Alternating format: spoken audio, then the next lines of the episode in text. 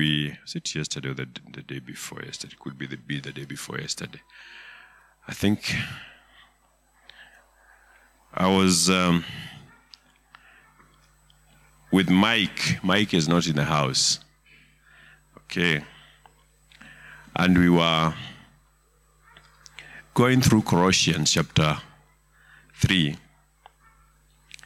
And we came across the verse that talks about f- forgiveness, where the Lord is asking us to forgive, not to harbor any unforgiveness. And it hit me, and immediately the Spirit of the Lord impressed in my heart. And this is what I heard. Many of us, or rather, many children of God, are not progressing because of this one thing unforgiveness. They're okay in everything else. They love the Lord with all their heart. They come to church on time. They pay their tithe in full. They go get extra mile. They even plant seeds. They do everything, but they are not progressing. They are standing still and they are wondering, what have I not done? They hear there's a prophet somewhere, they'll go to that meeting, hoping that a prophetic word will be released and this thing will be removed. But the Lord said, it is because of one thing unforgiveness. And He said, unforgiveness restrains Him from acting on your behalf. That He looks at you, everything else is right, and here you are, lovely child, but he can't move because of unforgiveness.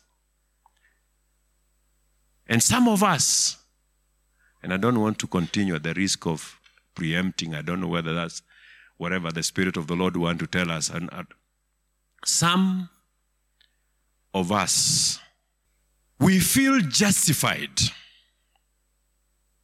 We feel justified because they did it to me. She did it to me. He did it to me. And they haven't, they haven't even come to ask for forgiveness. That's where the problem is. Tonight is Bethel night. We're in the house of the Lord. God is in the house. Don't restrain him. Okay? Don't restrain him. He's ready to do everything that you need tonight. You're the only one who can restrain him. Do not restrain him. Open up your heart.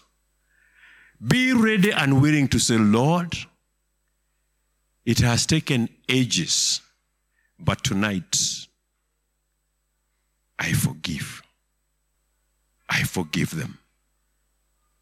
Some of you may be having grudge against the government or a certain politician. It is still unforgiveness. Even the government need to be forgiven. Some of you are so bitter that the Chinese landed yesterday. Yes, I'm serious. You're accusing the government. And then you come before the Lord and you lift up your hands and you want Him to bless you. And when He looks at you, there's unforgiveness, there's anger because of what has been done to you. Tonight, we want the Lord to move in your life, in my life. Before we invite the speaker, I want us to take a few minutes, respond to that message, Don't justify. It won't hurt when you release. I know sometimes it feel like no, especially when you remember the incidents. Please, let us release ourselves from this monster of unforgiveness. Praise the Lord. Can we do that?